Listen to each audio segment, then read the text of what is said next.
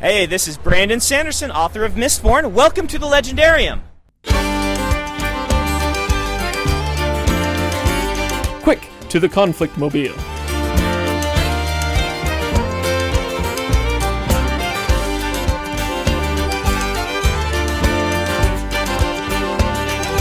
Welcome, everybody, to episode number 105 Words of Radiance. This is our first Words of Radiance episode of three.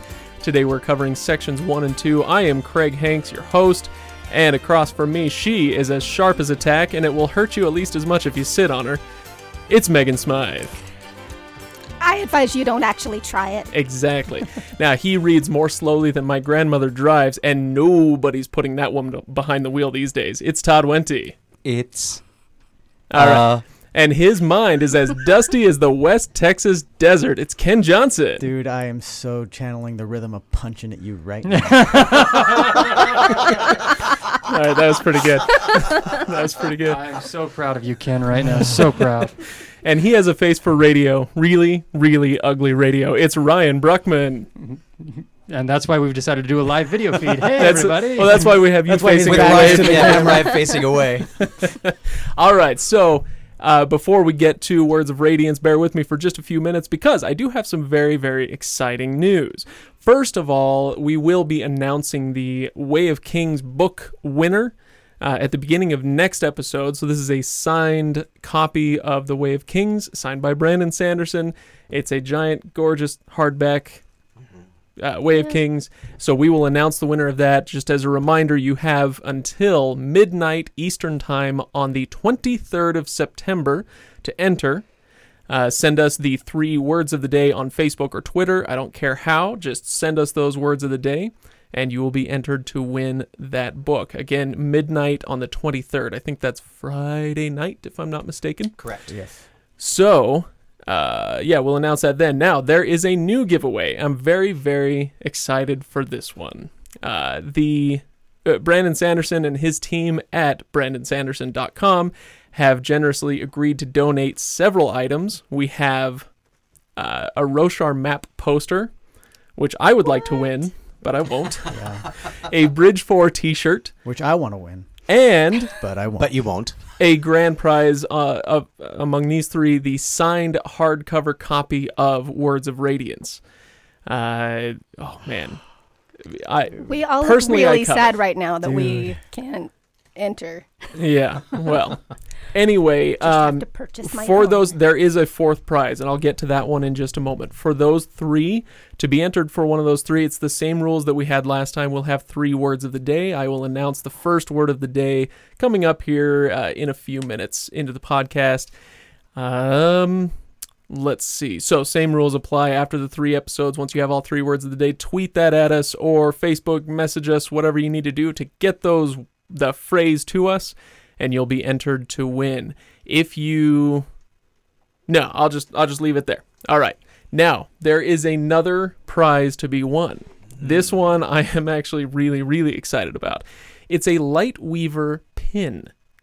Now, the Lightweaver pin, I, I emailed the, the the Sanderson folks, and and she, uh, his assistant emailed me back, and she says, uh, "Yeah, we'll we'll do these four items." And I emailed back, and I was like, "What's the Lightweaver pin?"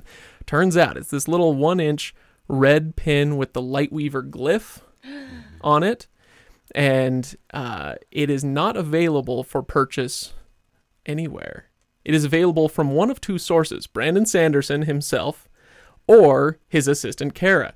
Uh, she is generously donating one of these uh, Lightweaver pins. And so, you know, if you can't catch up with him at a convention or something and, and score one of these pins, we have a way to get it to you. I guess it's recommended that the that these be used for things like cosplay or just collecting. Uh, if you so choose. So it's very cool. And the way you do this, the way you enter to win this, is quite simply donate on Patreon patreon.com slash legendarium any donor will be entered to win this pin Wait a minute. Does that include Ken? nope dang it uh, so a- any any donor level you can come in you can donate one dollar per episode uh, and you will be entered to win this pin now take special note though If you donate on Patreon, you donate $1 or $2, you'll be entered to win this pin. If you donate $3 on Patreon, you are automatically entered to win not only this pin, but you have double entry for all of our giveaways. That includes this pin, the book, the t shirt, the poster, all of it. So donate $3 or more on Patreon per episode, and you'll be entered for all of these. So correct me if I'm wrong, but this is a pretty sweet deal. Mm-hmm. Oh yeah. Ken, you should This change your deal. donation into like one of your kids' names or something. It's Right. can, can families of legendary if Ken if win? Ken wants to keep donating, you know, and so Ken is personally donating twenty five dollars an episode, I'm fine with that. You won't win anything, but except the consternation of my wife. Oh, and you will win that. that's true. I have Um, won that many times. so it did do the do the rules make sense? I'm running this by you guys to make sure that everything makes sense. Yeah. sound good. oh yeah. Yep. hmm All right. So we will continue with that. Uh, like I said, I don't know, maybe 5, 10, 20 minutes into the episode, sometime I'll announce the first word of the day. So let's see, what else am I missing? I think that should do it. Ryan, am I missing anything else? Don't think so. I mean, Okay, I'll just say it once again patreon.com slash legendarium. Do it. We love our donators, our Yes. patrons. Thank you much, Patreons. All right. And Ryan? I want to draw attention to the fact that we didn't interrupt you on that. I really appreciate that. I we got told off on It took every ounce of strength. on our on our website where we you know the comments for the the post that had the last episode we got told off for our bickering I, I, I saw that. I yeah and and so. I'm the- sorry what about i that. what i yeah i gotta say ken especially knows how to push buttons that i didn't even know i had before i met this guy and so i apologize if i get a little bit rambunctious in my putting down of this gentleman over here. But eh, you know the way i put it to the person on the website is after two and a half years honestly we're like family. Uh, we're very comfortable with each other and so we bicker and we fight like family. Ryan would be the mediator in the family right ryan? You're, you're the little peacemaker that tries to Most make sure everybody doesn't fight um, i am not Always trolling around after mom. So- Ryan's the instigator of most of this. He Oh, just yeah, does right. it very, very quietly when you can't see. the, the the key is that when you try and mediate the fight afterwards, you look like the hero that you, even though you instigated it. Oh, well done. Well played, Mr. Bruckman. Well played. And now we know or should his we call superpower. you Mr. Bridgeman? Mommy's Mhm. pet. Yes, that's right. Well, uh, I'll, yeah, I found out this last week that uh, my last name is German and it actually translates into Bridgeman. So Bridgeman. I was like, Yeah. this is the greatest thing this ever is even cooler to me. so cool I don't know if that means that I was running bridges for German overlords or something, you know, in a past in life a past life. I don't know. Sure. Anyway, Go for it. I I, think we should get into Words of Radiance All right, because that's what people are here to actually listen to and talk about. Thanks for waiting. We're ready to go now. Only took us nine minutes this time. And it's going to take nine more while I do a recap. Oh, boy. Ladies and gentlemen, the longest recaps in the world brought to you by Ryan Bruckman. Almost a full read through. Okay. Because prologues are important in this story, we're going to talk about them. We talk about them. This is one has a rare step into Jasnah's perspective of the night that her father was assassinated. I'll leave it to say that she has a very interesting problem with her shadow and an inky black sword wielding Spren. We also get the uh, Parshendi's admission of guilt, but that's all I'm really going to talk about about in the uh, prologue. So we start Words of Radiance just a few days after the events of Way of Kings, and Shallan and Jasnah are working their way to the Shattered Plains on Tozbek's ship. They discuss the problem ahead of convincing the Alethi that their Parshmen are just dormant Voidbringers. Oh, uh, then the ship is taken over and Jasnah's murdered. Shallan's soul cast the ship into water as a long shot way to save her life and the life of the remaining soldiers. The Sant that she spotted earlier takes her to shore, and she must now work her way to the Shattered Plains on her own, at least until she runs into Tvlakv, a name I hope you remember, and his slaving crew. And then she plays a game of WWJD, or What Would Jasnah Do? And basically takes. Okay, that was good. Thank that you, one was you. nice. That took me like 15 minutes to write. and then she basically takes over two caravans and a group of deserters before she gets to the Shattered Plains, all while learning to be a con woman from Tyn, who we, when we discover she was responsible for Jasnah's assassination, ends up with a shard blade through the chest. A shard blade that Shallan can summon. dun, dun, dun. Now let's jump to Kaladin and the bridge crews. Kaladin and the bridge crews at Dalinar have freed have taken over the duties as bodyguards for the Kholin family. While members of Bridge 4 are working on training the other bridge crews in the Spear, Kaladin, Rock, Sigzil, and Lopen are working to figure out just how much Kaladin can do. Then Kaladin gets the happy news that the one and only Amaram has arrived in camp. Prepare for the return of brooding, bitter Kaladin. Oh my gosh. Dalinar and Navani are working on translating Dalinar's visions, while also figuring out how to deal with Sadeas. Their plan sends Adolin out to start dueling other shard bearers in an attempt to disarm the other High Princes. In the first of his duels, Adolin literally beats down his competition. Dalinar must also now come to grips with the strange writing that is appearing on the walls after high storms, glyphs that are a countdown timer to the destruction of his people and the coming of the Everstorm. It is all uh, and it's all disturbed by the reappearance of Szeth, the assassin in white, who has come to kill Dalinar. But Adolin, Dalinar, and Kaladin are sort of able to fight him off. Szeth flees when he realizes that Kaladin is a surge binder. Oh, and by, the way, we're also now following Eshonai in this oh series, my gosh. Yeah. who is providing us with the Parshendi or listener point of view of this story. We learn about her hopes to discover new forms for the listeners in an attempt to sue for peace, but what she ends up being offered is called Storm Form, a form which would allow the wearers to control and even summon a high storm. That's not ominous at all. No, no. So, let's discuss. We're only 400 pages into the book, you guys. I know. I love them. As we learned in the first 400 pages, red lightning is not bad at all. No, Not a no. bad thing at all. I, I would like to just submit as my first point uh, one of my favorite quotes from this entire book, and it comes really toward the beginning, and it is, um, and I quote, only a few days had passed since that event, speaking of Shallan's time in Kharbranth. How much do I love the fact that it's not one year later, and then we have another 200 pages of of catch up to do. Right. Yeah. That's you know one of the things from the uh, second Mistborn book, Well of Ascension, is you've got to take the time to figure out. Wait, okay, what's everybody's role now? Yeah, what just happened in Uh, a year? You know. So anyway, I love that it's- it's just a smooth continuation, especially because I had these two books side by side. I didn't have to wait for the second one to be released. I'm sure when I get to the end of this one and I'm waiting for the third book, it will be a little more annoying. With the rest of us, Yeah, yeah. Yeah. exactly.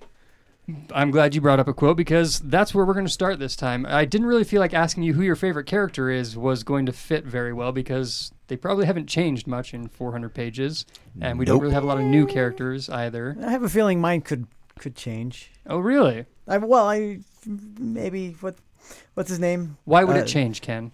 What, what's the what's the swordmaster's name? Zyle? Zyle. Oh yeah. I think I remember uh, in the last cast telling either you or, or Todd, I think it was, that just to wait because It- you're going to love Zyle. It it did not take long either. The moment he showed up, like, oh this Yeah. this guy's going to become fun. Yeah. Kid, there's two people that live in this house. And I, I'm kind of, last time I said Szeth, but we didn't really have a whole lot of him. And this time I think I'm shifting over. Adolin is my favorite character in this book, but I, mm-hmm. Shallan is really fighting for the title of my favorite in this first section just because she learned so much and becomes so awesome. Yeah, I, one of the things I've really enjoyed about this book is uh, in the first book we really focus a lot on Kaladin, Dalinar, and and uh, Shallan, uh, with a little touch of Szeth here. Being that those characters are situated, we're starting to develop a little bit more with Adolin, a little more with maybe a couple of the bridge crew members. We get a, just a little bit more information about secondary characters Yeah. that we didn't have time to do in the first. You just there's no way you could do that without just washing out the entire story. So, favorite quotes or sections uh, in this, and we'll start with Todd. She pointedly ignored the voice deep within her that was screaming in horror. I loved that quote. Okay, At give the me some end- context. That was the that was the last that was the last uh, quote at the end of the interludes right before we start part three With Eshonai. with Eshonai after she's come back in oh, storm in form. storm form, Oh, right. right, right. Oh, gosh. And I I read that and I said to myself, "Oh yeah, here we go." Yeah. so good. Um, the the one of the, one of the things that I really like about the way that Brandon Sanderson writes is that he continues to find new ways to do little twists that surprise me. I love the way he does it. I was expecting a twist, but the way that he does the way that he wrote that, I just I really I, it gave me goosebumps. And I pulled over to my car. I pulled my car over to the side of the road. I put it in park, and I went. There are quite a few moments like that in this in this book for me. Oh. Ken, do you have a favorite section or quote? I got I got so many. I have literally a dozen quotes looking in front of me, but the one I like the most, probably, Uh, comes at the end in section or uh, sorry, chapter 33. Awesome. Wow. Chapter 32. End of chapter 32. Strikes made with precision, a moment of oneness with the weapon. He forgot his worries, forgot his failures, forgot even his rage. Just Kaladin and a spear, as the world was meant to be. it, it it sums up. It brings everything right back. This entire book. Well, okay, the first two sections are really a learning curve for Kaladin. I mean, the first one, as sucky as his life has been, the first book was really that that has been a year of, of suck or two years of suck for Kaladin. Okay, uh, getting basically 20 drafted. now. Yeah. Well, basically, basically drafted because his brother's been drafted, and then sold into slavery because you know Eyes wants his shard plate and shard blade, and so you know it's been bad, and he's re- kind of redeemed himself. But this book, now that you've redeemed yourself, let's see how you adapt to high society, and it's Where do you go from yeah, here? w- and it has been uh, section two especially has really just challenged him on everything that he's known. He's been faster, he's been stronger, he's been better than everybody else, and now all of a sudden, kid, you ain't nothing. Yeah. Uh, you've got a sword, an old sword master who whipped you. You know, Adolin can whip you. Oh, and now there's another surge binder that you know can whip you. I mean, everything has been. You know, you you are still just 20. You're still just a kid. You got a lot to learn, and for the moment, that just brings it all back to you're all Very right. nice, very nice. Megan, what would your do you have a favorite quote or section from Uh, this? or yeah, piece of- mine is actually from chapter one. Um, it's Jasnah talking with You know, Shallan. If I were your English teacher, I would say, yeah, that means you didn't really read this. To which I would show you my notes. Seven my pages word. worth she of pulls notes. out six pages of notes on here. And it's not just seven pages; it's seven pages of a really tiny font, single spaced. My goodness. It's uh, anyway. My quote is: "Power is an illusion of perception. Some kinds of power are real. Power to command armies, power to soulcast. Those come into play far less often than you would think. On an indi- individual basis, in most interactions, this thing we call power, authority, exists only as it is perceived." And my caption for that was "Fake it till you make it." But I just, Shallan spent the whole first book um, lying to everyone and pretending to be something that she wasn't. And now this is something that Jasnah is calling to her attention that is actually a power and it could work to her benefit. And then she proceeds in these first two sections to really work that and to try on a couple of different uh, personalities Personas. and persona. Yeah, to get people to do what she wants them to do. And it works out really well.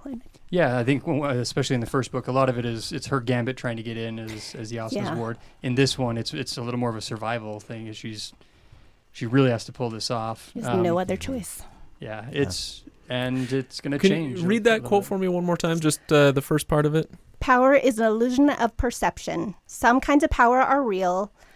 Uh, power to command armies, power to soul cast. These come into play far less often than often than you would think. Okay. All right. Yeah, I think it's probably later in that conversation. She says, on an individual basis, in most interactions, this thing we call power, authority, exists only as it is perceived. Mhm. And I thought, so there was a bit in your quote, and then in mine, it was in most interactions. And I think that's kind of key. It's like, Yeah. don't forget, uh, yeah, I mean, perception goes a long way, but uh, it's not everything. There is such a thing as real power, Yeah. uh, real well, and authority. even What even would Tyn says that you can only maintain these for so long, and at some point you have Yeah. to back off. right. What would you say um, in this story specifically is real power?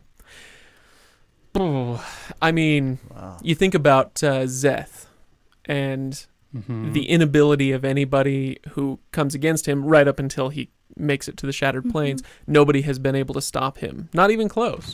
Mhm. Uh, he has a power that the others, the- you know, these kings and their guards and all their armies that they can't match. Mhm. And so it's not just it, it it's there are some stories out there where uh, the assassin or somebody a, a lot of it is a lot of their power is just based on people's fear of them and that's Mhm. not the case with Szeth. He will kill you. It's I would I would argue that I mean I agree with that. I would say that we're looking at surge binding. Uh, I would say magic systems in general are a lot of times your power. Uh, those who can wield them and wield them effectively, like that's a real power in this. That's why Szeth is. No one can stop Szeth because n- no one else has his powers. No one knows how to fight that. That's a, a real thing. It's not a perception. That's something you have to deal with. Um, I have a quote too, uh, but it has absolutely zero philosophical value or anything. I just enjoy it very much. It says, My other hand, Lopen said, the one that was cut off long ago, eaten by a fearsome beast. It's making a rude gesture towards you right now. I thought you would wish to know so you can prepare to be insulted. That's Ah, why you Lopen. love the Lopen. you gotta love the Lopen. He's just got the best stuff. I've got another quote Go for if it. If you want it, because my first one didn't quite count. I think. Uh, Shallan meets Kaladin for the first time on Oh, her yeah. way to the Shattered Plains, That and she's impersonating a horn-eater princess. Oh, that's not going to go wrong at So any point in time. I I will tell all who will listen. When arriving, I will say, Colin is stealer of boots and taker of woman's virtue. Cal sputtered, Virtue? yes, Shallan said. Then she glanced over to Tyn. Virtue? No, wrong word. Virtue? No, vesture. Vesture. Taker of woman's vesture. That is the word I wanted. The soldier glanced to his companions, looking confused. Drat, Shallan thought. Good puns are lost on men with poor vocabulary. Yeah. This this thought goes through Craig's mind frequently. Uh, Okay, that's it. Funny.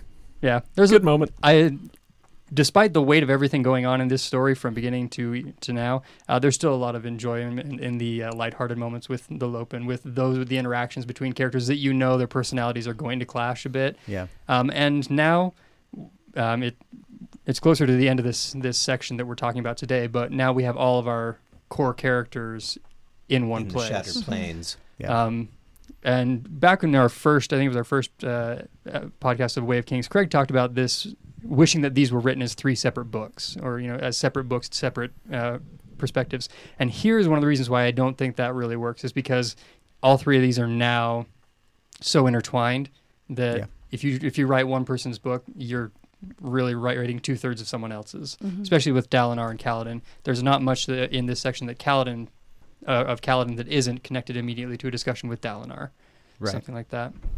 Um, yeah, just a, a thought I had on that. Uh, who has a point that they would like to discuss? Craig. You can say that 18 times, and I'll keep raising my hand. okay. Uh, apparently, the same is is true for Megan. Uh, I have lots of points that I Oh want to my bring up. I'd like to talk about Shadesmar. First of all, on a less serious note, and then a more serious note. Uh, quote: Shadesmar is here all around us right now. This is Yasna talking. All things exist there in some form, as all things exist here. And then you picture that with his description of Shadesmar, and you think to yourself, ah, it's the upside down. Yeah. Ooh. Yeah. I'm just kidding. Ooh. I'm just kidding. Okay, it just I re- spent the whole morning in a room symbol with a flickering light. Oh, Please did don't you? do these kinds of things to me. I'm now nervous about behind me. There are lots of bright lights right now. if you haven't watched Stranger Things yet, do it. Uh, Mm-hmm. anyway, uh, on a more serious note, Shadesmar, am I correct, Ryan? And I don't think this is a spoiler if I am, but Shadesmar is the cognitive realm, yes? Yes, they've actually. They- said they oh, said have they that. said that? Yeah, okay, said Where this I wasn't sure lives. if I remembered. Um, Even Ken remembered that. Anyway, it's sh- she also says Can remember a about. Shadesmar, it is uh, a world of deep, profound thought, a world created by deep, profound thought, and it made me think of Shadesmar the way that I I uh, thought of the old forest outside the Shire Mhm. in our Lord of the Rings series, um, where Shadesmar, in a way, may be a sort of stand-in for sub-creative literature as a whole. Uh, it's you know a world creative created by deep, profound thought. Um, so that's that's Tolkien's term, sub-creative, right? Anyway, we create or we read of different worlds, and they're they're very similar, only they have different inhabitants or maybe slightly different rules, right? And what happens there both can and cannot affect our real world. Uh, you know, you you think this year is the 50th anniversary of Star Trek, and that's not real, but it has it's- in a big way affected our real world, right? Right. Um, anyway, so yeah, it got me got me to thinking about how the spren works, how the cognitive realm works, and I think maybe you have to be aware of it and be willing to venture into it before you can affect it, but it is going to affect you whether you like it or not. Hmm. What else did you guys? that. What else did you guys catch about Shadesmar? There's a few things that I. One of the things that I struggle with, especially when like writing the recaps and everything, is sometimes things that don't make a big, that aren't a big deal your first read through are a big deal, but you don't know it till you get later on. But what did you, what have you learned about Shadesmar and also, I'll I'll put I'll hold this until just afterwards, but keep it in your mind. Um, what have you learned different about Spren? Because we've learned a Oh, lot more about gosh. Spren in Man, this. there's so much so Spren stuff. much. Lots of Spren. Shadesmar seems to be, um, and, and spoiler alert, I apologize. I'll give you three to five seconds. Spoiler alert for Mistborn Secret History. Uh, Shadesmar, if it's the cognitive realm, feels very different than it did in Secret History. Mhm. And I'm wondering if that's world to world, where uh, when Kelsier was experiencing the cognitive realm, it seemed to be um, a, a kind of smoky, wispy thing. And then when Shallan dives in, it's all beads, beads that represent different objects. I'm I'm going to throw this out there, and I can't 100% back this up because I'm not. I, I haven't gotten to this point in my Cosmere 101 writing stuff. Um, I actually don't know that the cognitive realm is the one that Kelsier is in. Oh, oh, do, There are we never told realms. that? Oh. There are three. Oh, there's the realms. That's right. spiritual realm. There's a spiritual realm, which is I think the one that Cal- that Kelsier might be in. Uh, okay. The That makes reason more why is because the cognitive realm, and we learn this as we talk about Shadesmar here. Uh, it's it's a realm of it's all thought, like it's all just thought. And there's a great discussion between Pattern, who is my one of my favorite characters in this book, He's funny. uh, Pattern and Shallan talking about what is truth and the table. Do you guys remember this discussion? Yes. Yes. It's like, well, it has four legs, and you know that that's a truth. It has four legs, and he says it only. Pattern says it only has four legs. It's just wood. It only has four legs because it has been perceived so long by humans as having four legs that the table itself assumes that these are legs. Like so, the Yeah. it's a weird way of thinking. I think it's interesting that they assign thought and personality to what we consider inanimate objects, and that Sh- Mhm. uh, Shallan has to convince the ship to change. Yes, Like it's not just going to change because she wants it to, but she has to like have an argument for it to do what she wants. right. which makes me like it makes me curious for um example in the time it takes to soul cast something because if you think back to Jasnah in the first book uh soul casting the boulder taking just a little bit of time uh when uh, the goblet gets soul cast like are they having conversations with these pieces trying to that have to convince them to change the way that we see Shallan doing uh, with the boat and with the stick I am a stick Probably. I am a stick I'm a I am a stick. stick. um, but you could be fire. I am a stick. But I'm a stick. But then think back to Jasnah and when she d- kills the three thieves. Boom, boom, boom. There wasn't a discussion. There wasn't much of a discussion. I, I, this is one of the things that really has me curious because they're living beings. These people were living beings. How did you soul cast them into fire, into crystal, into things like that? Because they probably would not have done so willingly. Yeah. I'm Yeah. I'm I'm curious about um I'm I'm curious about how this piece is going to unfold as I a- as I one of the things that I have that I picked up on and maybe I'm absolutely wrong on this but it seems like um, time does not move the same in the cognitive realm as it does in the physical realm.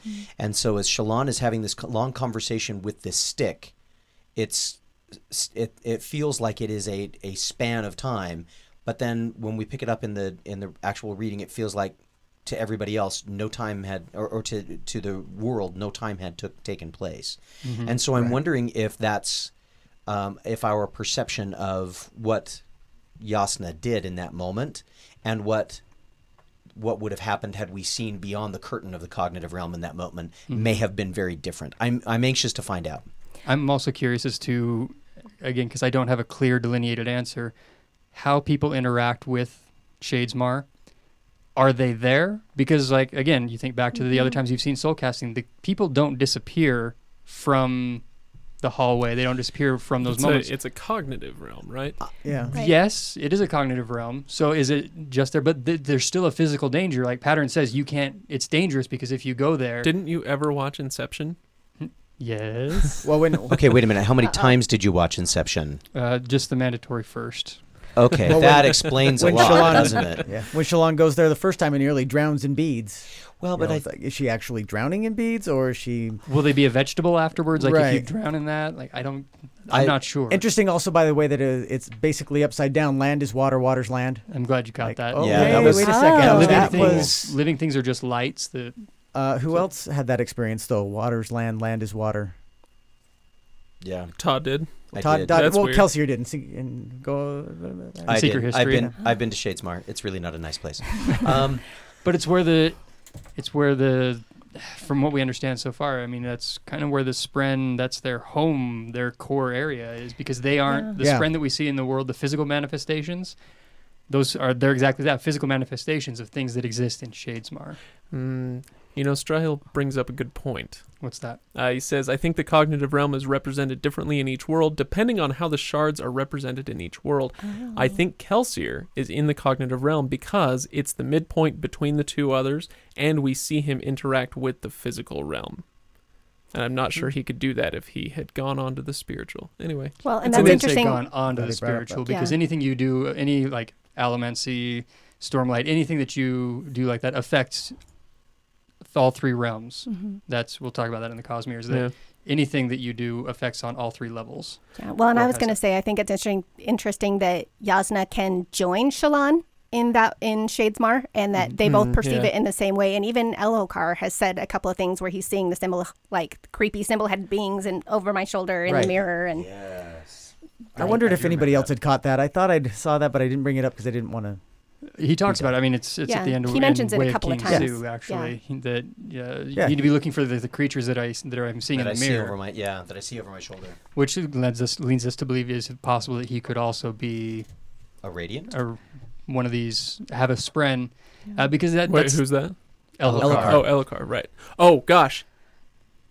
I, I missed the thread. Did we already talk about him seeing things over his shoulder? Is that We what you just really just got Okay, good, good, good. I. I was paying Greg attention to the something. Good morning. realm. Sorry. Yeah. Greg went to Shadesmar for a second there. Stop trying to soulcast Ken. now he's a stick. But I am Ken. I am Ken. Yes, So you are. Right. I love it. Uh, anyway, you were- you were saying about Uh, Elhokar. no, that's that's it. I just I love that moment, and I I thought I'm so smart for seeing that, and now I'm Yeah. glad to see that you're all at least as smart as me. Right. Well, it, it's just it's least. interesting because it kind of validates he's been so paranoid this whole time that somebody's going to try to kill him, and he is seeing things, and nobody else understands what he's seeing because they haven't. But it is a real thing. He's not making it up. Even Dalinar isn't experiencing this. Um, one of the things that I think has been interesting is that uh, most of our characters have have a connection to a spren, but we haven't seen Dalinar's, and I'm wondering if that's something that we haven't seen, or it's something that we're going to see, or it's because Dalinar has a different role to play. He doesn't have a spren at all. It feels like he has a different role to play, but also consider that um, Pattern. I think Pattern and Syl have both said, "I've been following you for a Yeah. long time." Yeah. Yeah, yeah. And and these people only became aware of those spren. You know, when within. the spren wi- allowed it. uh, is that it? I'm not sure. or when the when the person was ready. I, that's Yeah. kind, of, Okay. kind of what I Anyway, think. so yeah, I think we very well could see a spren, but I wouldn't be surprised if we don't for Dalinar. Yeah. It feels like we wouldn't. I, I thought it was interesting it, that uh, Szeth answered one of the questions we had last time about whether he has, you know, evil spren, you know, an anti-Syl Oh, or whatever. right. No, Still, has, still came out. and There's- There's, there's Yeah. no spren helping. yeah, him. he, Yeah. No, Or she- there's no some honor spren other- would do what he wants. yeah, he, he, wants has to no do. Jiminy Cricket setting him right. So And as far as we know, this is one of the things that I find really interesting. Syl has said, "I'm the only honor spren that is defying right, that is that dis- that d- broke the rules. So right now, you know, Kaladin asked, "Are there more people like me?" And she was kind of having a hard time answering that. But in terms of Windrunners, as far as we know, there are no other Windrunners because, as far as Syl knows, she's the only honor spren who is directly defying someone. which brings It- up so many Are they the questions. s- are they both are Kaladin and and Szeth both the same type of surge binder? Do we know that? They're both windrunners. 'Cause They, they- had that conversation. Did they? Yeah, They both have the same. They both have the same surges. Okay. Um, I, that's all. That's which all I is can what say freaked about that. Szeth out and ran, may have forced him to run off. Ah. Which- Because Let- he thought he was the only one. Well, he thought he's the only one, but there's another aspect of that, and we should talk about that right now because it came up and it's important. Szeth says they said I was truthless. Yes. yeah. I was. I was truthless, but obviously now he freaks out and goes, "Wait a minute! If there are surge binders here, then Then They he's all sorts wrong. of truthy. and, and I- and now it, it takes me it, it took me in that moment back to the story that Wit was telling Kaladin about the fact mm-hmm. oh he did all of these things because he could say that somebody else was responsible for it. They hold his oath stone. It's not his fault. He has to do this. But now that he finds out oh wait a minute. Maybe all of that was a lie. Maybe he it, maybe he's coming to that same conclusion that all of the people on that uh, in the in the island did. I'm responsible for everything i've done. I And have to bear that responsibility. And what will that do to him? Well, I think we're already starting to identify that he, his grasp on what we would call reality is rather tenuous at best. Mhm. And He's been losing it the last little while. and and I and I think that as I, I mean, eh, when when when individuals are pushed to the breaking point in in any endeavor, um, they they can only do so for so long. And I think that I think that Szeth is going to come to a place where. I, I, I anticipate that, that Sanderson is writing Szeth to a, Szeth to a point where he has to make a choice. Um, Sanderson Sanderson seems to write things about people making choices. I mean, we all do that. We all have to make choices. Every book is at some point about people making choices. But Brandon Sanderson is very is very careful about writing them uh, in a way that they recognize that they are making choices. Adolin makes choices about the way that he duels, and he makes them consciously and carefully. It's not an accident that he goes into this ba- into this first duel and just bludgeons the guy. No, no, no. This was a plan. Um, it's not an accident that he is almost beaten, or it looks like he's almost being beaten in his second duel. No, no, no. This is a plan. These are choices that are being made, and I and I think that we that we will see Szeth driven to a place where he has to make a choice between what he's been and something else. As, as the guy who's channeling the rhythm of Punchin, I'd, I'd have to say that I think Adolin's first duel, I think it was a choice, but I don't think it was a plan. I think he made the choice as he got there, going, no, this doesn't require finesse or dueling skill or, or strategy. This requires a good fashioned But beatdown." it's still a choice. Well, yeah, and Navani, But it wasn't a plan, Yeah, my point. and it it didn't sound like a plan because Navani at the end says, "Oh yeah, no, I can work this, and I can get other people to duel you because of such and such." and at the and very he's like, end, "Oh yeah, like, that oh yeah, I that was totally why I did totally it." meant to do that. Yes. Yeah. I wonder if he did.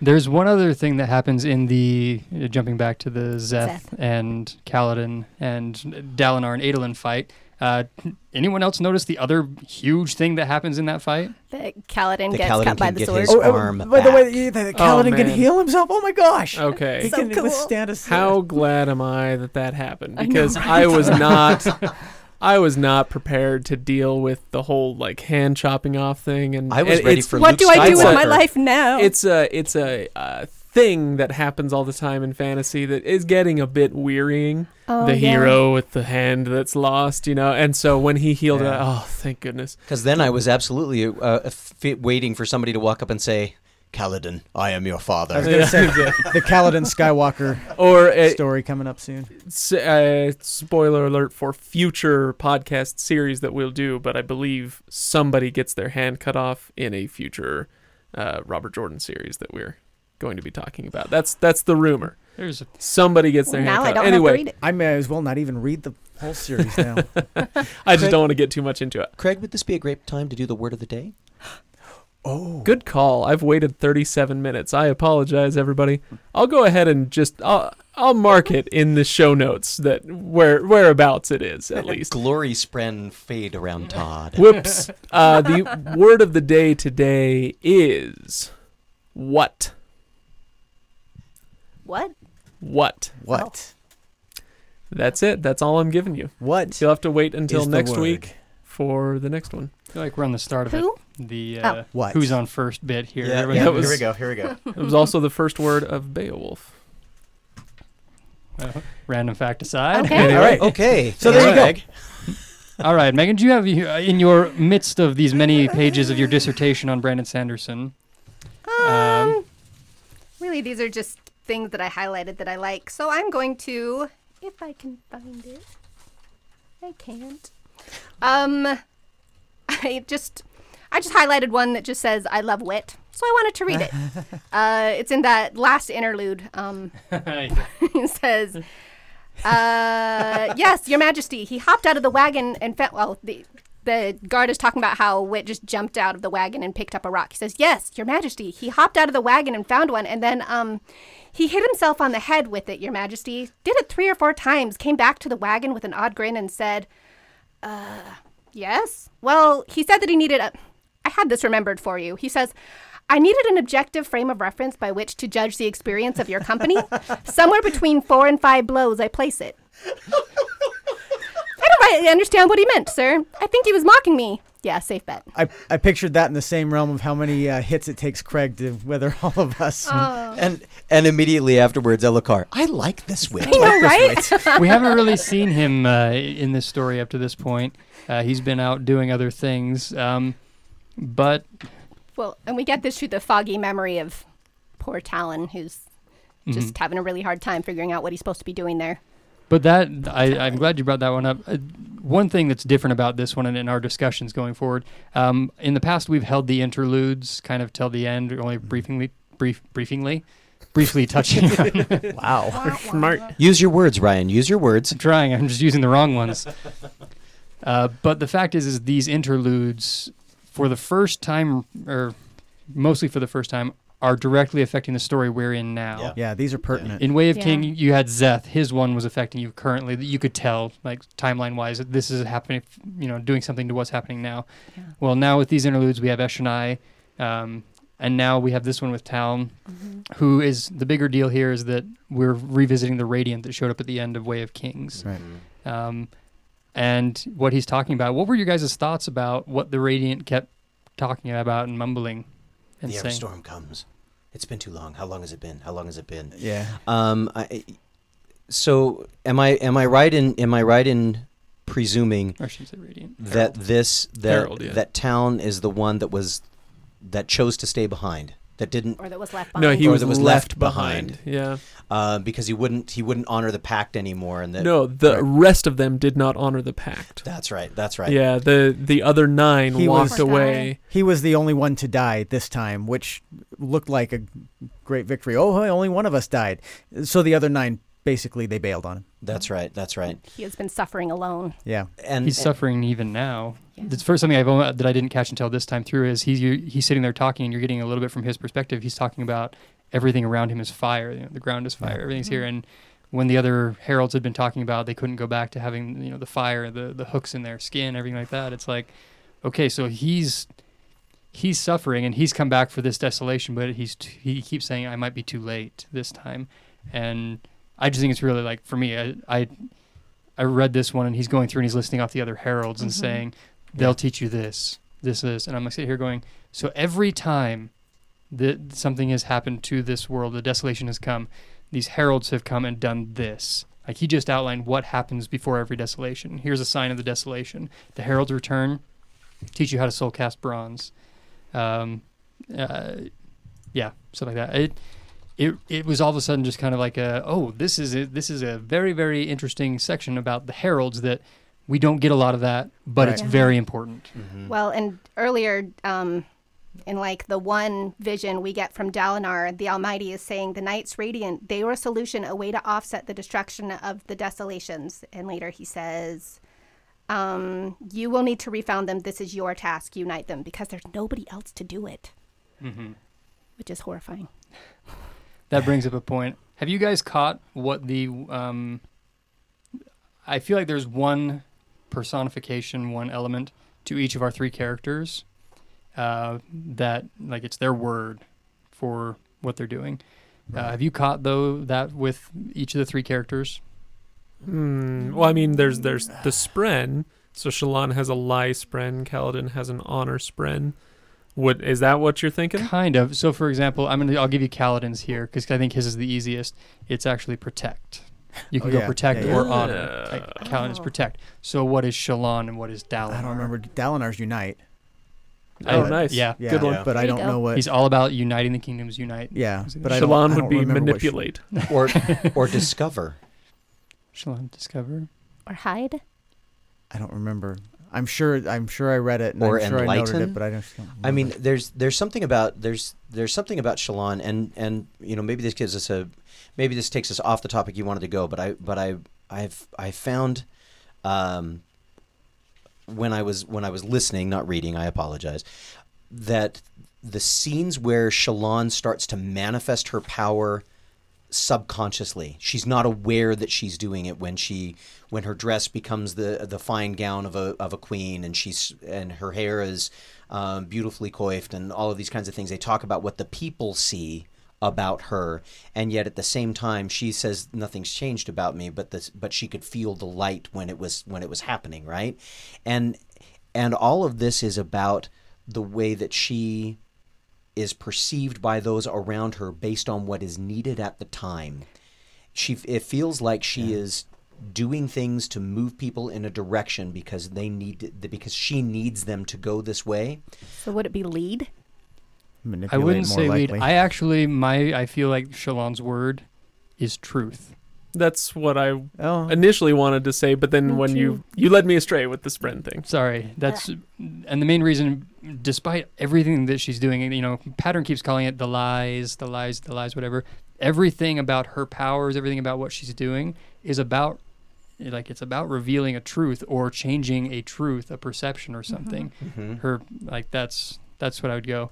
Uh, the other one I would kind of go with is illuminate because that's the name of her mm-hmm. other power, which I think is super cool and makes her drawing make a whole lot more sense. But certainly for for Shallan, um, she spends all, she spends all of her time around people with deep secrets.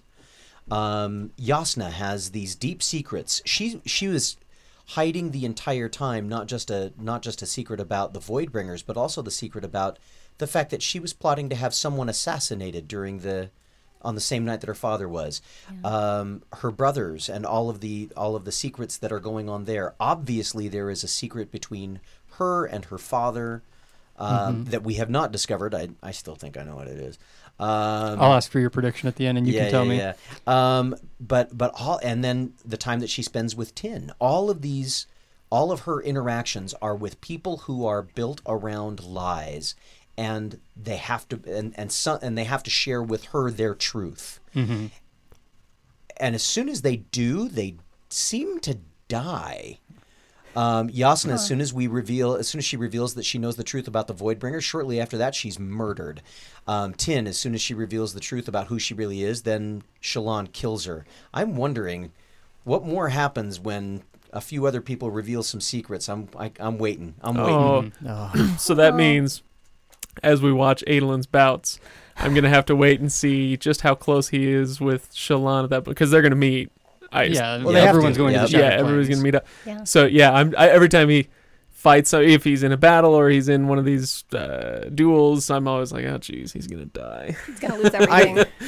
And Uh, and I can't wait to see what pattern how pattern relaxed, reacts to Adolin. That's that ought to be an entertaining Uh, conversation. I've, Go ahead.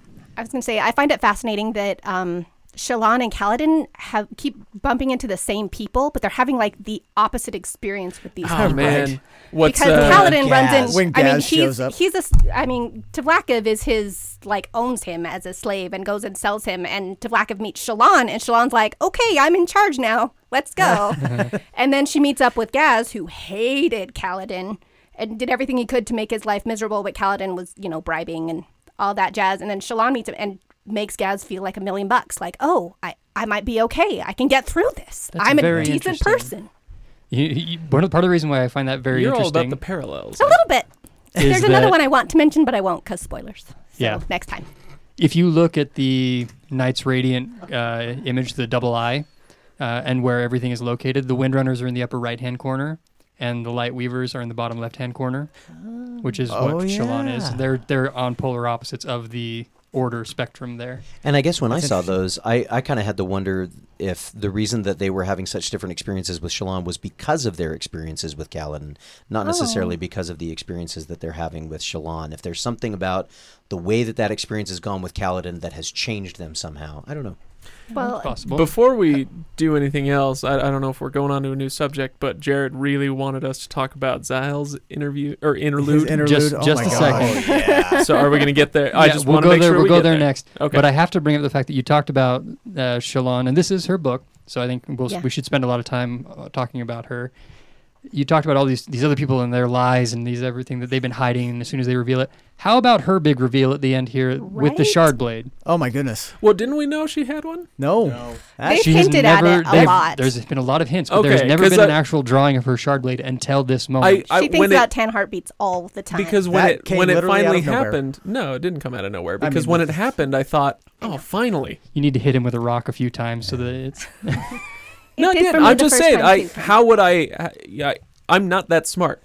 how would how would this have not been a surprise to me unless it was hinted at or, or even told outright Yeah, that no. she had one? Yeah, there, there's been plenty of, of little uh, breadcrumbs to make you assume that she had a shard blade. Okay, Yeah. I, I missed it too. I Craig, totally so- missed it. So Obviously, you get it on the second read through. you're smarter than I am. I've only read it Uh, once. like, because it's something, Never mind. You do Okay. get it on the second read through. it's it's very obvious on the second read through, obviously.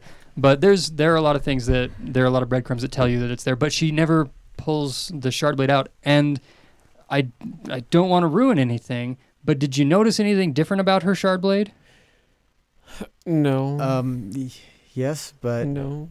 No. it didn't. It didn't feel like a sword. It Not didn't feel the like blade itself, the process. Yeah, that's what I'm saying. It didn't feel like it didn't feel like a, a shard oh blade. It felt okay, like walk me back through it then. Stop being mysterious. I, I wanted to see if anyone else caught it because Okay. that's if you caught it, then I feel less inclined. I feel like less like I'm spoiling something for you. If you read that section, she's uh, it, she says ten heartbeats. Wait, I don't need that long. Something along Yeah. those lines. Oh. it, well, it was a question. Every doesn't shard need that blade, long, so- every shard blade needs ten heartbeats, as far as we know. But for some reason, she says, "I don't need to wait that long. I I don't need the ten heartbeats." There's something different about her and her okay, shard blade. all right, duly noted. But for her, it didn't have to be 10, did it? No, it must be. Time. I need time. Yeah, I'm reading that. I'm reading on that Oh page. well, there. That's right. That's what it says. No, it must be. So maybe it was ten heartbeats, and she stalled. is but- it this? Is it her connection with the spheres? She's talking about the spheres at that point in time. Is there something different about someone who is using Stormlight? Well, I feel like we're getting into the shard blade. inappropriate questions. he's well, and even then, me does that mean that No. Kaladin could just pull a shard blade from anywhere? Now, this, this other- brings up one of my questions, and I can't remember if I brought it up in our Way of Kings series, but where do the shard blades come from? Because when they appear, they're misty, they're dripping, they uh, they they materialize from somewhere, right? Yeah. Where are they coming from? I'm Am I bark- You I- can't answer that question right now. I, Wait, I'm just I- I'm not asking for an answer. I'm just saying yeah, it's something. I can't even answer even that much. I've, Oh, okay. I, I, Because- I, I thought the same thing, and I my my first thought was the cognitive realm. Um, that they are that they are summoned in the same way that soul casting is done. That the, that these are that these are some of that piece. But I'm I, I'm like you. I'm thinking eh, they got to come from somewhere. Maybe that's where they're coming from. Yeah. if you're talking about like, are they just appearing out of nowhere? Like matter exists beforehand. Yeah, they exist. There's a form in which they exist. Okay, that much I can give you. Oh, don't you roll Hey. your eyes at me. Hey, before we talk when, about when you re- when it's all revealed, you'll go. I get it. I get it. before of course. before we talk about Zahel, can we? No, no, no, we have to talk I about wanted to Zahel talk about first. Zahel. I want to address. We have to talk about Zahel first. I want to address Strahil's question or, or comment about how Adolin was talking to his shard blade. I loved that. I thought that was such a great little scene when him just pre- pre- prepping for his duel, talking to his shard blade, holding, eh, holding it reverential. You know, Mhm. Yeah. I just thought that was great. I don't I don't think there was anything more to it than that. I mean, I don't think it was like the sword talks back to him. I think it was just him appreciating what he had and and actually taking a moment and That whole section actually got me thinking just a little bit. And yes, I promise you, we're going to Zahel right next to the right next is because Navani gives him crap about it. Like you should be, Yeah. you know, you know, you should be praying to this uh, to the Almighty or whatever, concerned about the Almighty, not about You should what, get what married. you've eaten, Yeah. lu- Yeah. what you've eaten for lunch. But athletes, but he yeah, he he has his little athlete Yeah. rituals. I I All even us- flagged that. Did you eat chicken? Did you do this? Did you It was great. we all have these things, and it's it. People like, well, it has nothing to do with luck. Like I used to like, I had certain shirts that I wore on game days for my team, like things that Yeah. I do like that. When it comes to athletes, especially or someone who's about to go into a duel, that muscle memory, whatever triggers that, gets Uh-huh. you going. Yes. Totally worth doing. I just Yes, thought that it was all great. Okay, anyway. So Zahel, so Zahel. Zahel, Awesome. He's so cool. You're welcome, Jared. yes, and Zahel's interlude, although short, is included in this discussion. Okay, guys. um, and can you refresh me? So Zahel's interlude is the one where Kaladin comes knocking at his door late at night to ask him to train him in the how to fight a shard blade. Uh, because Oh, that- oh, is this where we talk about the thunderclap or whatever it was? no, that's No. You're, that's further down. is that the further down? Okay, darn it. Um, Oh, he, he just comes. No, no, he does. That say was that. Dalinar. Dalinar catches the blade, but it has not been called a thunderclap yet. Um, No, yeah, he says whatever. Oh, but anyway, It's uh, so Kaladin comes and knocks on Zahel's door late at night, Zahel, and the thing is, what's important about this interlude is the little thoughts that he has. It's not the action that, No, of Kaladin coming there. It's he says, you know, he's, his eyes snapped open. He was aware someone was coming before they even were there. It was always the case. And then he says uh, something along the lines of, he, you know, he. Ex- did he hear voices? No, he hadn't heard them in years. Like, Yeah. Yeah. okay, so Yeah, I remember that part. Whose voice is he expecting to hear? there's I a don't lot of it, it raises a lot of questions about Zahel. Like, okay, you're obviously not just a sword master. You're not just an ardent, you know, like Which that was all clear right from the moment meeting him. yeah. He's So- just the first time Kaladin walks over to him, they like turn and face each other. It's Yeah. like, oh, okay. But yeah, there's like I reading it this time. It gave, it raised like three or four questions for me. Why is this man the way he is? What are these things that he deals with? Um, and then where did it come from? Because there are other people who have similar things that they're dealing with that are um, given to them from the Night Watcher. Yeah. We've we talked about the Night. Watcher's curses. So I'm wondering if is this a Night Watcher thing where he is his The boon night, was the that he- Watcher. that's the one that Dalinar visited at some point, and why he can't hear his voice. Uh, okay, Right. all right, Yeah. yeah. The Night Watcher gives you a boon and a curse, and you know perhaps Zahel's was to be the greatest sword uh, sword master ever, but his curse was that yeah he was haunted by these voices, or uh, I don't know. Like I'm just trying to I try to figure out where that might have come from, um, because it, it raised a lot of questions for me. So that's to me that's what the interlude why it's so exciting is because it raises a bunch of questions about a character that's really cool that we like, but we don't have any answers. I like I can't think of I don't have any answers for who Zahel is or what that means. Um, You mean you don't have any answers thus far that you're going to share with us, or you don't have any answers? Because I want more Zahel in the second half of this book. Oh, you'll get more You'll Zahel. more. okay. You'll get more Zahel, but I don't. It's not going to be. You're not going to not going to have all your questions answered. Yeah. His, Okay. his So- training tactics were great with Renarin. I know, right? Go to the top of that platform, jump off. Head first. Now jump off head first. Yeah. well, and I appreciate that he takes individual personality into account because he, Yeah. I mean, he spends all that time lecturing Renarin, and he's like, well, he totally listened, so now I know he's going to be excellent no matter what. And uh, he approaches Kaladin, who he sees is going to need some kind of training. He approaches him in an entirely different way. Characters like Zahel always resonate with me, just because they get people, I- and I love it. I'm wondering where he's from, actually, just I because know, right? he I am uses these too. odd. You guys don't have any good idioms. when he says stupid language, no proper metaphors at all. I thought to myself, hmm, yeah, that one's not that one's not ominous at all either. I I I more more than meets the eye. Thank Thank you. I Um, went there too. You. Uh, so, Sorry, that's not where I was going, but I'm glad that all of you were raised in the 90s with Transformers. is it is it interesting to anyone else? And I'm I'm off Zahel at the moment. Okay. Is that Okay. okay? Re- really quickly on Zahel, um, when he introduces himself, they call me Zahel. They don't say he doesn't say I'm Zahel. Kind They of like call they me kind of Zahel. like they, He's they got- call him Hoid Yeah, or they he's- call him Wit. He's got history. That guy. Um, Okay. Anyway. All right. Uh, I want to go to the Liespren. What's his name? Pattern. Pattern. Pattern. He says to Shallan at, at I mean they have this whole discussion and he uh, basically the point of it is this quote which is truth is individual. I thought it was very interesting that the Liespren would be so into relativism. Right. Right. Yeah. Well, it, it calls back to what Ryan said during that last Way of Kings podcast because we were all, tal- all talking about Shallan about how she's a good person, and Ryan's like, "Is she?" Because we're getting it from her point of view, and now I can't get that out of my head. Um, where yeah, like everybody, everybody sees themselves is- as the hero in their story, except Ryan for me. I'm the best haunting. friend. Um, but yeah, they all see themselves as the hero. No villain ever thinks that they're a villain. Um, because a good everybody has reason for- reasons. Yep. Everybody has their own perspective that came from how they grew up and the people that they talk to and the things that are happening to them. Um, but you're right. That's Syl struggles so hard to get abstract concepts at the beginning that it's interesting how quickly Pattern starts picking up on these things. Is that because he's one of the cryptics and he's one of the like really smart spren? I, I. I wonder if part of it is that um, because Syl Syl said that she had left the realm a long a, a long while before. I'm not sure that Cryptic had really left the um, had left the cognitive realm until Shallan had Are you talking drawn about him. pattern? Pattern. or pattern. Yeah. Sorry about that. I wonder if I wonder if that was the difference.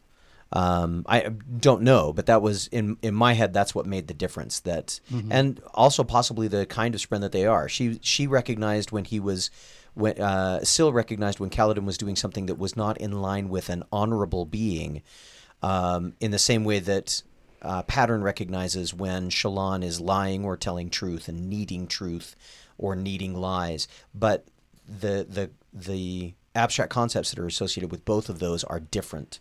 And so I wonder if that's part of what is, what makes their different experience is that within their within their frame of reference they can get these abstract concepts. Outside of that, it takes much much longer for them to recover that information.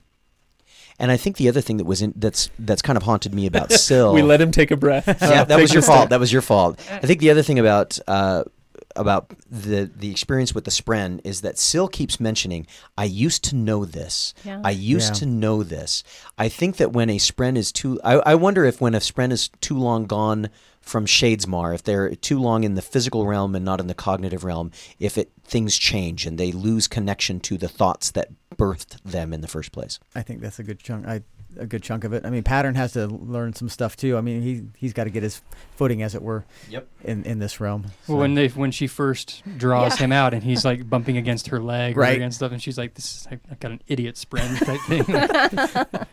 Oh, oh, um, different types of spren. I'm Uh, excited to see those two get together. a certain point at which Shallan says something, something. Where is it? Like hatred spren. She'd never Anger heard of or whatever. hatred spren. Yeah. She'd never heard of such a thing. And when I read that, I thought to myself, really? In a world full of of confusion spren and pain spren, there's no Anger spren. there's no an anger spren, there's no hatred spren. And eh, that seems like a gap and an important one somehow. I don't know how. I'm wait, just saying wait, that So, are you saying that there could be spren when people are in love with each other? That they're little spren popping up, Yes. little heart shaped spren. Yeah. doing it Yeah. spren, doing it spren. let's Uh, let's Um, basically. Well, from what we know of spren is that they are just physical manifestations of Of, of Cognitive of- thoughts. Ideas. so anything like And you could have little hearts popping up or whatever. Syl Syl says she's They're a all god. A very They're all pink. Syl says she's a, a very very little part of a god. So I mean, if Yeah. that's the case, then hatred spren come from Odium. Is that? I think that And and yes, perhaps he's powering Szeth's Yeah. uh, abilities, and he doesn't need a spren. Or Eshonai's. The red lightning. Yeah. maybe uh, Ooh. there's. I have questions. So many questions. So many. So many. I think you're on to do a good track there. Um, and it seems that every time, especially red, the color red shows up, something Um, has happened. the end of Bands Oh, of yeah. Mourning. Yes. Uh, okay, Spoiler alert. spoiler alert. Now tell Spoiler me. alert. The end of Bands of Mourning when uh, uh, what's what's the uh, Wax's uncle's name? Edwarn. When Edwarn uh, is told his services are no longer needed and the, the uh, little Oh, and and he has like red. yeah the little eyes or red demon guy comes out and you know oh yeah. fires him Yep. Okay, Oh. all right. Duly and noted. Fires and fires him. Yes. So, um, while we're on the subject of uh, Mistborn and uh, Wave Ki- uh, of, of uh, Stormlight Archive Connections, tie-in, Cosmere connections. I want to know who Nazh is. Nazh. Nazh N A Z H. Have you seen that? No. The the pictures of pattern in this book that somebody named Nazh or Naj or whatever fishes out of the ocean are pictures that Shallan has dri- drawn of of oh. pattern. Yeah, you can go back and look at it, and it's got notations on it saying, "Okay, I fished this out of the ocean for you." Blah blah blah, as per your request. Something else about other things that he's chasing, and then it's signed Nazh or N A Z H. In Bands of Mourning, and I noted this, uh, not in Bands of Mourning, but in uh, Shadows of Self, I noted this also on the map, the city map, notated for several different places in the same handwriting. I even had I went back and I pulled the book and looked this up. Notated by a guy named Nazh, N A Z H. Can can write that in your notes, and when we hit Cosmere 101, Oh no, it's in my notes. we'll come it's back a and we'll big talk long about thing. I am. Yay. I want to know who Because- this guy is. It. Nazh is all over the place. Yeah, like wit, Yes. like Oh Hoid. man. All right. Good, Maybe we good should- catch. Good Maybe catch. we should not get too deep into that. All right, I, would like to gotta talk say- about some bad guys. Go Okay. for it. Oh no, what were you gonna say? Just that I am extremely excited for the end of this book, and I don't know what that ending is going to be. Yeah. And so, everybody on Facebook right now, and everybody who emails us and tweets us and whatnot, be careful, please. I would like very much to have this ending intact before I get there. I, Oh, sure. Same thing. Yes. I'm like, Uh, oh, there are a couple of things have been said that made me hop- hopeful and also Yes, upset. please. Nothing beyond part two in the comments. yep. Anyway, Yeah. Uh, okay. So Can we talk about Go. Sadeas? Can I talk about how much I hate Sadeas? Thank you. Like this guy. Well, I don't know if I hate He's him. such a good He's a, such character. a good character. He. Uh, I have a He's couple such a of good sections character, but he's he- such a slime. I Oh, know. just- well, and it's just, I mean, I'm You go first, glad that me. we get to know more about him because we I, he's watching Adolin and he recognizes that Adolin is totally a master, and then he's like, hmm, maybe I can take this to my advantage. And the fact that he enjoys his wife because she is as devious as he is, and I that they can even- work together. In I would that even way. go and say more devious than he is. yeah, a little bit. In fact, I I wrote a whole big thing about Sadeas. Can go Ken, ahead. go. Uh, it, I, just, I thought it's appropriate that his name is Sadeas. That the first part of his name is sad. Yep. Because at first I hated this guy and I was angry at this guy, but then reading all of his section about all of these things, I mean, he's clearly just he's he's the high school football player that Yep. peaked Yep. in high school, Yep. and everything. I, let's see, I- and and that's what he thinks Dalinar is. Yeah, exactly. Well, at first, I'm going to just read this because at first I had anger and hatred. Now, still anger and hatred, but also pity. It's he's sad, he's bitter, he's envious. He espouses everything that is wrong, or, or every wrong sentiment. He's he's the high school football player who peaked in high school. Uh, he he likes to think he's in charge, eh, but really, I think he's just a pawn to his slimy, ambitious wife, who can see that he's sad and can be manipulated by the fact that he's not the cool kid anymore. And so, and and I flagged this this quote. How would this how would this be if the man Dalinar he's talking about were trapped or weren't trapped in the past? He thinks Dalinar's trapped in the past when he is clearly the one who was trapped in his former glory. He's, I hate Sadeas so much. so in a Okay, anyway, thank you. again playing devil's advocate here. Uh, he, Sadeas is only trapped in the in the past because we know that things have to change because we know with Dalinar's visions that the Everstorm is coming. We know those things. As far as Sadeas and the rest of the kingdom are concerned, the Alethi way of warmongering and and being le- like Dalinar has gotten away from that. It, Yeah. it is the it is the present that they are in, and they are resisting going to the future Yeah. more than I. I, I guess that's that's the the clarification for it. Well, and Sadeas does say that flat out. It's one of the quotes that I highlighted. I've learned to. Oh, it's, he's talking to Amaram, who. Again, I think it's interesting that Sadeas is the one person that knows that Amaram is not actually honorable, and everybody else is like, no, no, he's Oh, a good guy. He's not the only one. But Sadeas says this I've learned to accept the world as it is, Amaram. That's something very few people are willing to do. They stumble along, hoping, dreaming, pretending. That doesn't change a single storming thing in life. You have to stare the world in the eyes in all its grimy brutality. You have to acknowledge its depravities, live with them. It's the only way to accomplish anything meaningful. This guy is cynical, mm-hmm. Hmm to Yeah. say the least. Since you brought up the name, how did you guys feel about um, Kaladin's confession to Dalinar about Amaram? I loved it. Uh, I- that there's it, it was a very cool scene. I it, very well constructed on Brandon's part uh, because if you come at it from Kaladin's perspective, and Kaladin does, of course, Which it was, yeah, Kaladin. Dalinar is a jerk. He's totally blowing him off. dismissive. Yeah. Yeah. yeah, I mean, I'll look into it, but no, I trust this guy. So I'll shut talk up. to him about it. Yeah. So from from Kaladin's perspective, this is not the way that this is supposed to go. From Dalinar's perspective, though, if you zoom out and, and think of it from both sides, uh, he can't simply take Kaladin's word for it. I'm sure he's troubled by it, but he knows it, he's all about uniting, like you said, right? And so if he allows one person to simply drive a wedge wherever that person wants, uh, that's not great leadership. And so he's going to, uh, you know, he needs to check things out and, and continue with Amaram the way that he has. Y- you- Do, do you see what I'm saying? He Yeah. can't just Oh, yeah, absolutely. he can't do the things that we want him to do based on Kaladin's Right. perspective. Because we know we're like, yeah, we know he did that, so go chop the guy's head off or something. right. But And so uh, yeah, I think as as an author it was a very deft move on Brandon's part Mhm. and as a reader it's one of those things I I know I caught myself not doing this sometimes in the way of kings.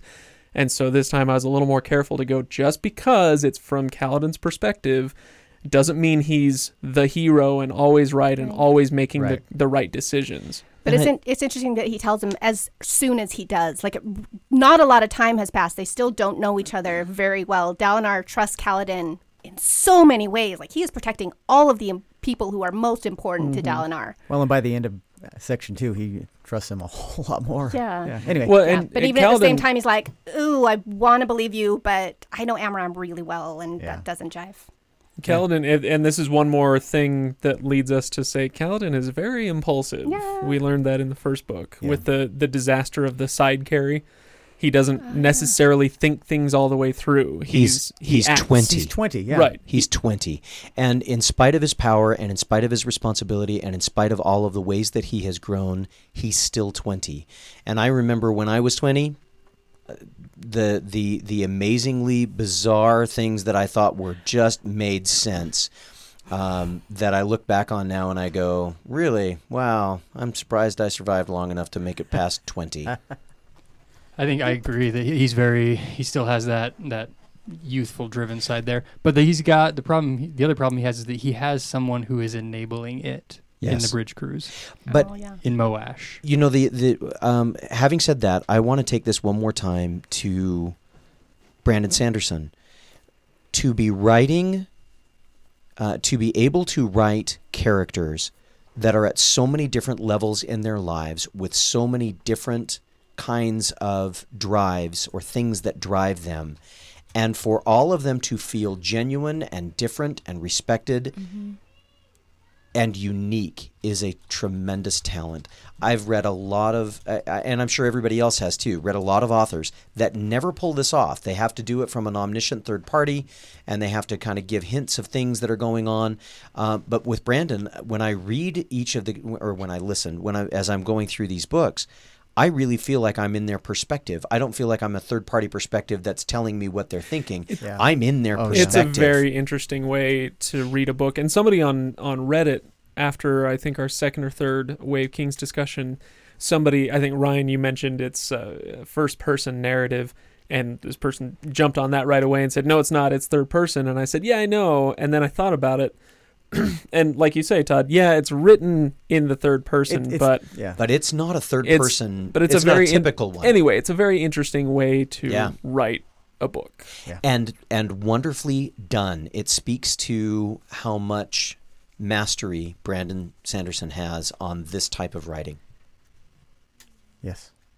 So thank you, thank you, Mr. crush. Sanderson. I do. I, I I admit it. I Todd has a crush. I reas I, I and Okay. you know I I kind of I when we first when we first started reading um, Mistborn. Mistborn, Yeah. uh, and you guys were saying, "Oh, you got to read this, you got to read this, you got to read this." I, I get a lot of people telling me, "Hey, you got to read this, you got to read this, you got to read this," and a lot of times I come away from them going, "Yeah, okay, good book, but yeah, whatever."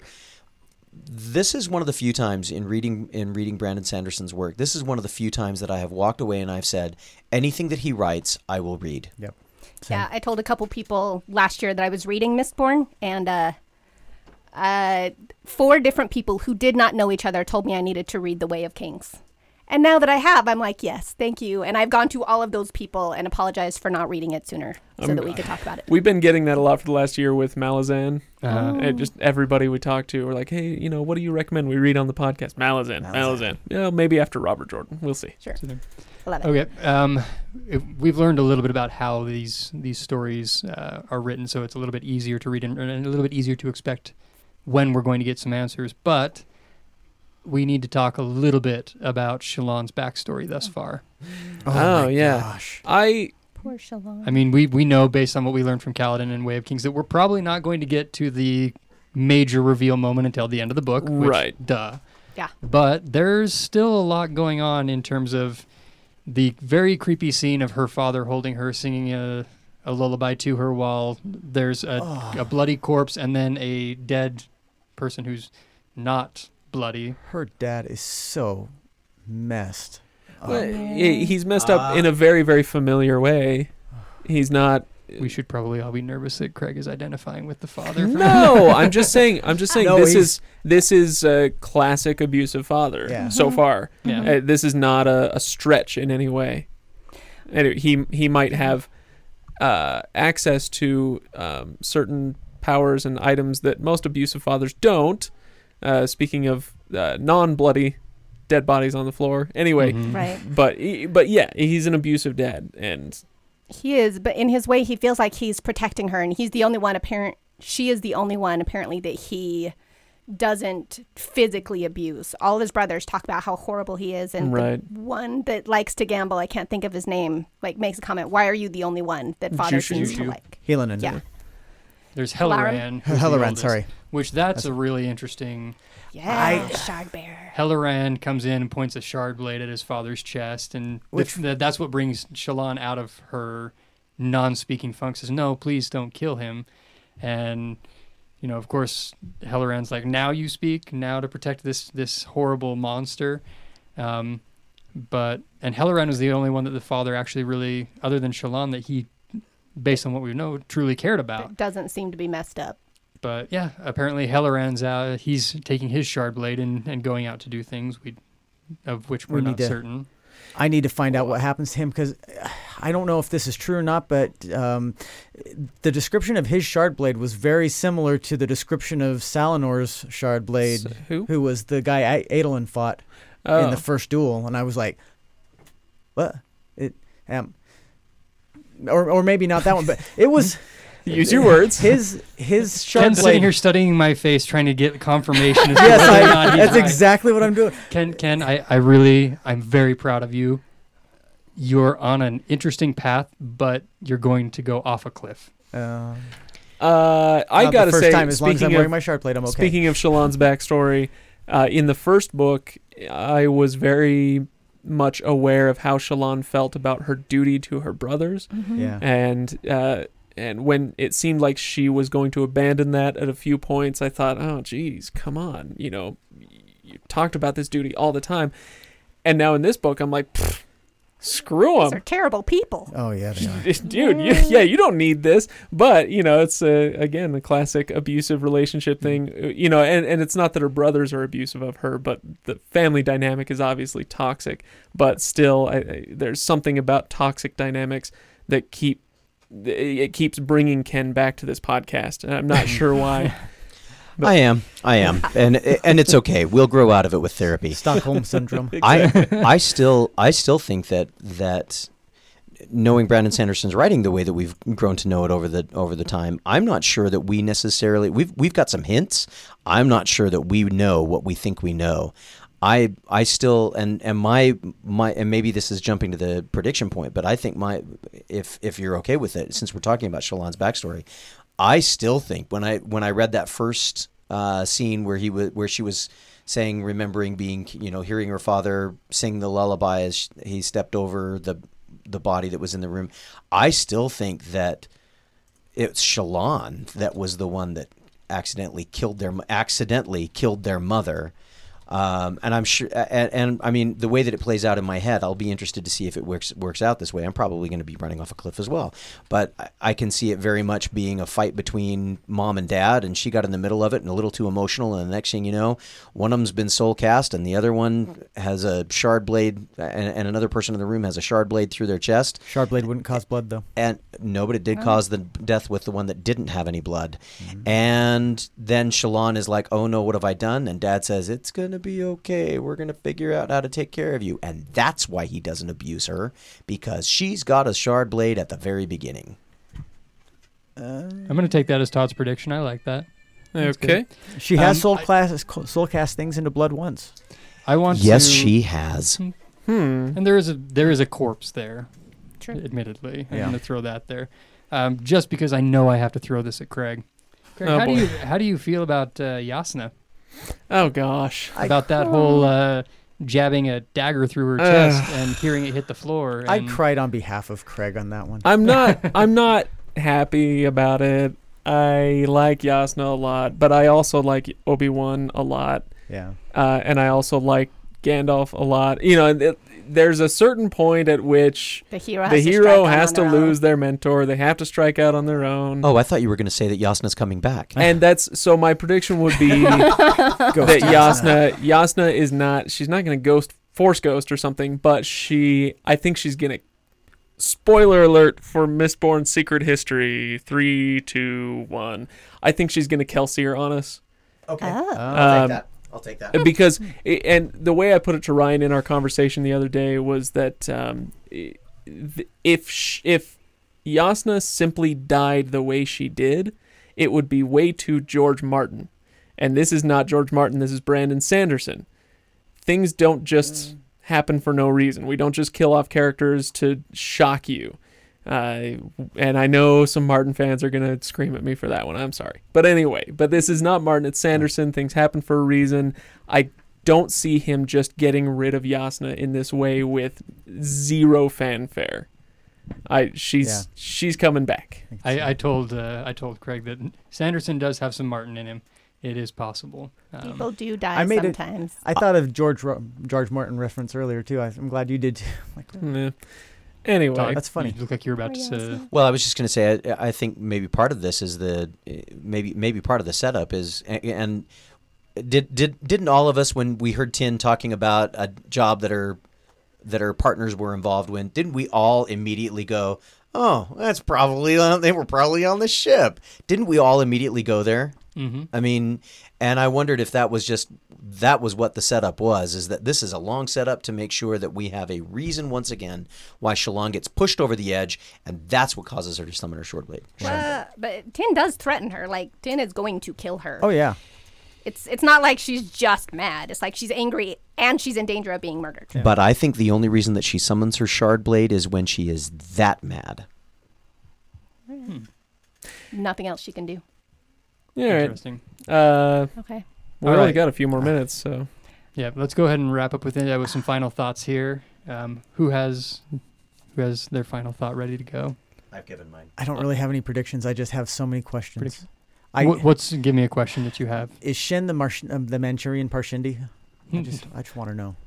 Is Shen the Manchurian Parshendi? Oh. We didn't even touch on the Parshendi. oh gosh, That there's was going to be my final thought. go for it. Go for it. Oh, I was trying to figure out which. I'm excited to talk about. see Um, this I'll- meeting. I I've don't got- really have a quote. I've Oh, got go two ahead. very small ones Okay. uh, that I'll I'll do Mine in was quick funny. succession. Uh, i- if you are reading books, know that there are a few tells. Uh, this isn't specific to authors. This is specific to constructing a story. And if you hear a line like this, she had stumbled into the perfect life, and it was everything she'd wished for. Yes. Alarm bells Alarm. should go off. the phrase that went through my head when uh, when Shallan was thinking that she she said it was everything she'd wished for was quick to the conflict mobile. A, qu- Uh, a, a quote so, from uh, sorry, go ahead. sorry, a, a quote from Kaladin. Something bad is going to happen. Kaladin said, "Things can't just continue to be good for me. That's not how life is." and it's not how books are. Yep. Uh, and then Dalinar, uh, one of my favorite moments, one of my favorite quotes from the whole book so far would be when he is just eh, he's having an internal struggle and he's kind of whining and complaining about what hard-headed uh, goobers all the rest of the high princes are. And at a certain point, he stops and he says to himself, very simply, "Don't complain, change." Yep. Yeah. I love that line. And he, so he needs to change how he's approaching the issue, how he's thinking about it. He can't just complain. He has to change. Love it. Um, with the listeners, the Parshendi called themselves those The themselves the listeners, yeah. Um, I, uh, just every single time she mentions that she wants, she needs to talk to Dalinar. Where has he been? I need to talk to this person. Um, and then he starts saying that we're running out of time, and then she gets this spren, and all of a sudden she changes. Very fundamentally changes. I just, I just want to start screaming because they're so close to like just everybody getting what they need and we're going to stop the war and it's going to be fine and then it just goes sideways. And then yeah, And then okay, we don't I know will where take it's going to storm go. form. I we're gonna do it, but I'm gonna take storm form. yeah. It Now drives it's like, me absolutely oh, insane too. Because you, you know, as soon as she's working towards something constructive, that again, this is Yeah. that It's gotta be something's going to turn sideways and go off. It makes it, it makes me wonder if the Parshendi are void bringers or if they are the vessel through which the void bringers work. I think that's well, what and it they is. I do think they they're- do say that the Knights Radiant were the enemies to the listeners, where they taking storm form is a way to protect themselves from the Knights. It sounds like the Voidbringers were the listeners' gods, and they were not thrilled about having those Voidbringers as gods because they were dangerous. It's going to be interesting. I can't wait to see this one play out. Yeah, The, the the one thing about the Parshendi story that I think has been the most interesting to me on this read through is catching the point that uh, they're when they're talking about why they assassinated Gavilar. They say because of what he was going to do that night, Yeah. we had to kill. We we had to do it to prevent the return of our gods. So they're trying to prevent the their gods, The who could be the apocalypse. Voidbringers, whatever, from returning. And Gavilar was going to do something that night, and they prevented it. Yeah. Wasn't there a high storm that night? I don't think there was a high storm. Hmm. But, But- he had a stone. But that's the night But he that many had a things happen, and He I black had know a where the black stone is. stone. that I don't know anything about. My last don't small thought: either. I'm worried about what's going to happen with Moash. I like Moash a lot, and he just pl- pl- keeps planting these little seeds that show that Moash is not all that he's cracked up to be. And I don't Moash is a want that- spy. I don't Moash want is a that to spy. happen. I don't want it. To, I don't want what is lining, what's trending to, to actually happen. I like the Moash Kaladin Yeah. team. I just We'll they're tell like you, what, brothers. They're awesome. You should go and read and find out what's going to happen with Moash.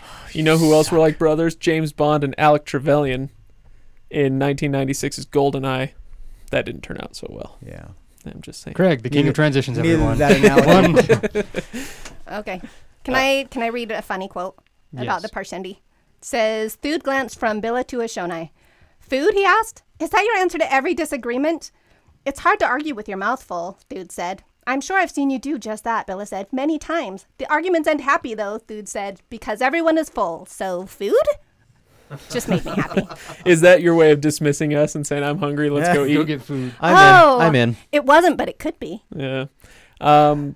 All right, Ryan, are we good? Yeah, You we're think? good. All I- right, I'm so good. that'll wrap up our discussion of sections one and two, plus the interludes. Next time, uh, next week, probably around the same time, we'll we'll discuss and we'll put an event on Facebook. We will discuss sections three and four. At which point, we'll all start freaking out and uh, wishing that we were discussing the whole thing. Here's here's my prediction of what's going to happen is that everyone else here who hasn't read the book is going to read sections three and four. They're going to say, "Screw this! I'm reading section five. They're going to read section five, and we're going to record three and four, break, and then just do our last one because You think we're going to record for Oh. three hours on uh, there's just next no weekend? you- there's I don't think there's any way that you guys are going to not finish this when you get to the. That means get- Todd I has don't to know, read Todd- 700 pages. Todd had a little self control this week. I was- I impressed. exercised I don't incredible think amounts any of of you are going to self-control. have self-control when you get. Now to this is No, this we're talking about won't. next week. Yeah. I'm gonna have to Well- speed up my reading. so good. Yep. We'll see. Yeah, we'll see that's what gonna we're be- dealing with there, but yeah, and uh, I'm very excited for our next section because Ken's gonna come in here squealing like a schoolgirl. So we will break So for I've now. heard. Once again, the word of the day is what. That's W H A T. What? Uh, the word of the day next week is something you'll need to listen and find out about. Uh, listen for the three words of the day. And when uh, someone tweets you what something you need to wait and listen for about, it's all on you. yeah. Uh, yeah, so listen in next week for the next one, and we will be giving away the items that I mentioned at the beginning of the episode. I don't want to go through that whole thing again because we do need to wrap up. But I will say, if you want that Lightweaver pin, patreon.com slash legendarium. Give any amount. But uh, remember that that $3 donation level gets you double entry into all of the drawings. So, with that in mind, we will see you guys next week. Uh, Todd, get reading. Um, and we'll, yeah, we'll convene again next Saturday. Okay, have a good one, everybody. I don't think you told Ken to shut up once.